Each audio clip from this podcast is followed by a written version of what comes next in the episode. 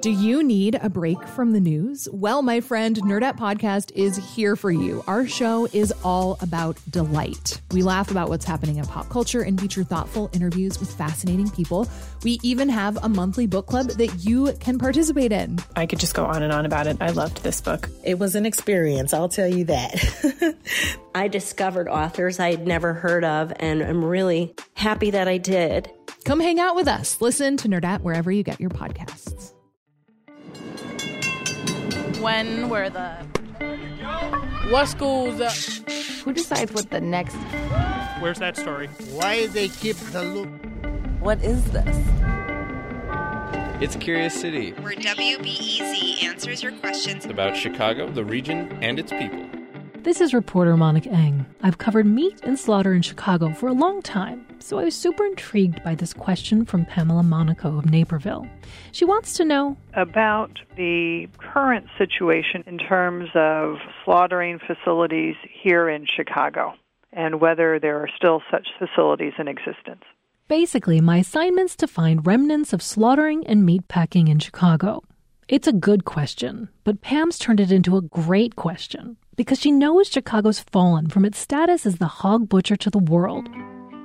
For an answer, we'll start with that reputation and how the city earned it. It turns out, one of Curious City's favorite historians, Dominic Pacyga, just wrote a book about 100 years of animal selling, slaughtering, and rendering in Chicago. Pacyga says we were number one in meatpacking for decades for a simple reason. Our nexus of railroads made Chicago a perfect place to take in trainloads of animals, sell them, and then ship them back out as meat. In 1865, nine of those railroads came together to build the Union Stockyard. And later on, when you had refrigerated railroad cars that could take chilled beef east, Chicago really dominated even the eastern and eventually even the California meat markets. The city's meat industry grew, peaking in 1924. In that year alone, just one square mile of stockyards on the southwest side processed 18.6 million animals. To handle them, the stockyards made jobs for an estimated 40,000 workers. But that's not all they made. I guess the downside was there's a lot of pollution and a lot of stench. So, like a lot of kids who grew up around the yards, Pacyga taunted his pals with this burn. Roses are red, violets are blue, the stockyards stink, and so do you. The stench didn't stop the tourists, though. As many as a half a million a year flocked to the yard. Pacyga said it was kind of like the Museum of Science and Industry, showing off the miracles of modern processors like Armour and Company. You know, it took a skilled butcher and his apprentice about 8 to 10 hours to dress a steer in 1890. It took 35 minutes at Armour and Company. This modern meat show even became a popular Chicago public school field trip. Back in 1941, WBEZ volunteer Ed Kramer went with his 8th grade class. They took the L to the yards and then stood over the pens on a catwalk. And down below us, the cows were being let in through a chute. A chain was whipped around the back legs of the cows. They were hoisted up into the air. Someone came along with a huge wooden sledge, hit them on the head, it stunned them, and then their throats were cut. Can you imagine what that permission slip must have said? At that point, at least a half a dozen people in the group started to erp. Not long before Ed Kramer took that school tour, Chicago's stockyards had already begun to lose their competitive edge. By the 1930s, modern highways were making it easier to transport animals by truck instead of rail. So let's say you were meatpacker XYZ, you could send your buyer to a farm, offer to send a truck to pick up the cattle, pay the farmer, bring it to your packing house out in the countryside someplace, and then it could be shipped out in a, in a refrigerated truck uh, as meat to Chicago. Today, the industrial sized slaughtering that Chicago was known for, it's mostly done in rural Iowa, Nebraska, and Minnesota. But that's not to say that all of Chicago's slaughtering facilities are gone. Remember, Pamela Monaco asked if there are some left, and the answer is yes. The city still hosts a small meatpacking district where carcasses are butchered and sold, plus 11 slaughterhouses, mostly little neighborhood joints that focus on poultry. But three are all about mammals, like sheep, goats, and pigs. All of these places are way smaller than the industrial scale Union stockyards. I'm going to profile one of the slaughterhouses and one meat packer to give you a sense of how they survived. First up is the Little Halsted Packing House at 400 North Halsted. Cookie and Callie Davos run the place. They're sisters who never meant to go into slaughter, but then their dad died of a sudden heart attack.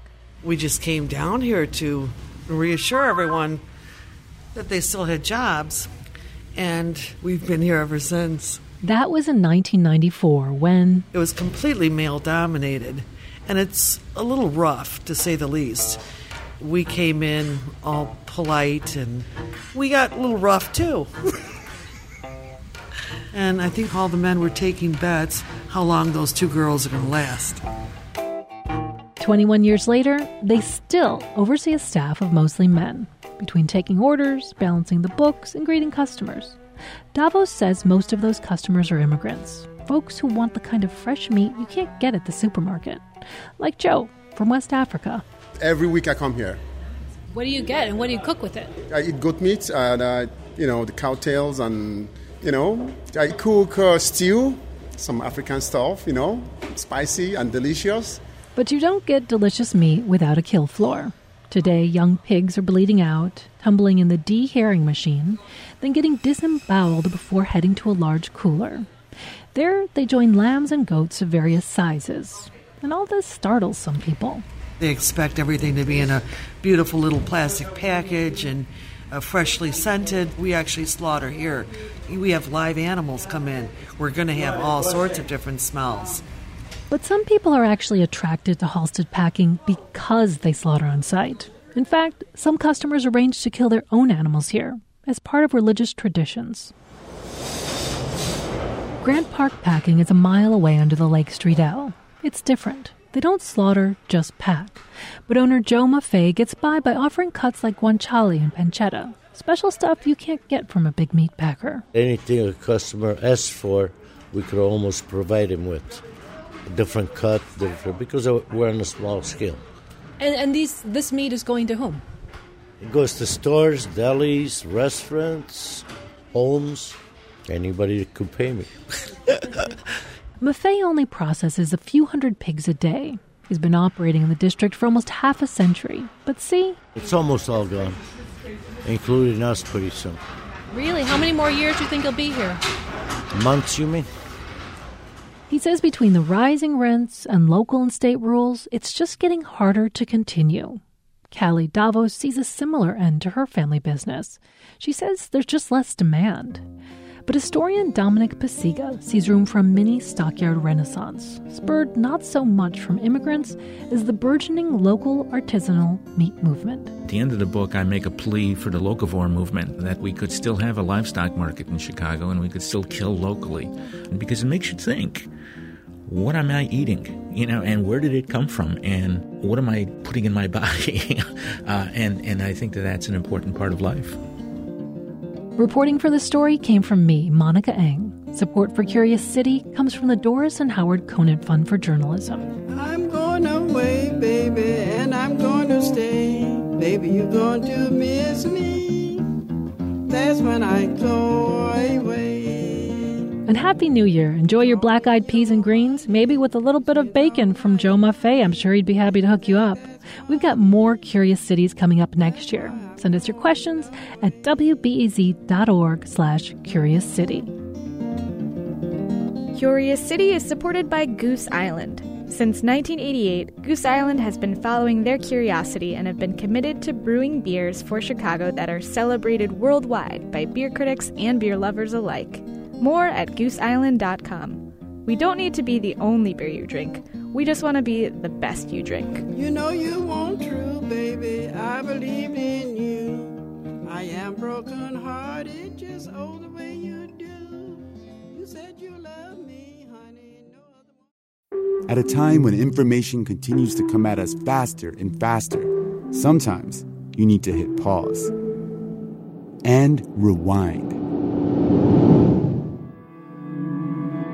NPR's Throughline takes you back in time to the source of the news stories filling your feed. Find NPR's Throughline wherever you get your podcasts.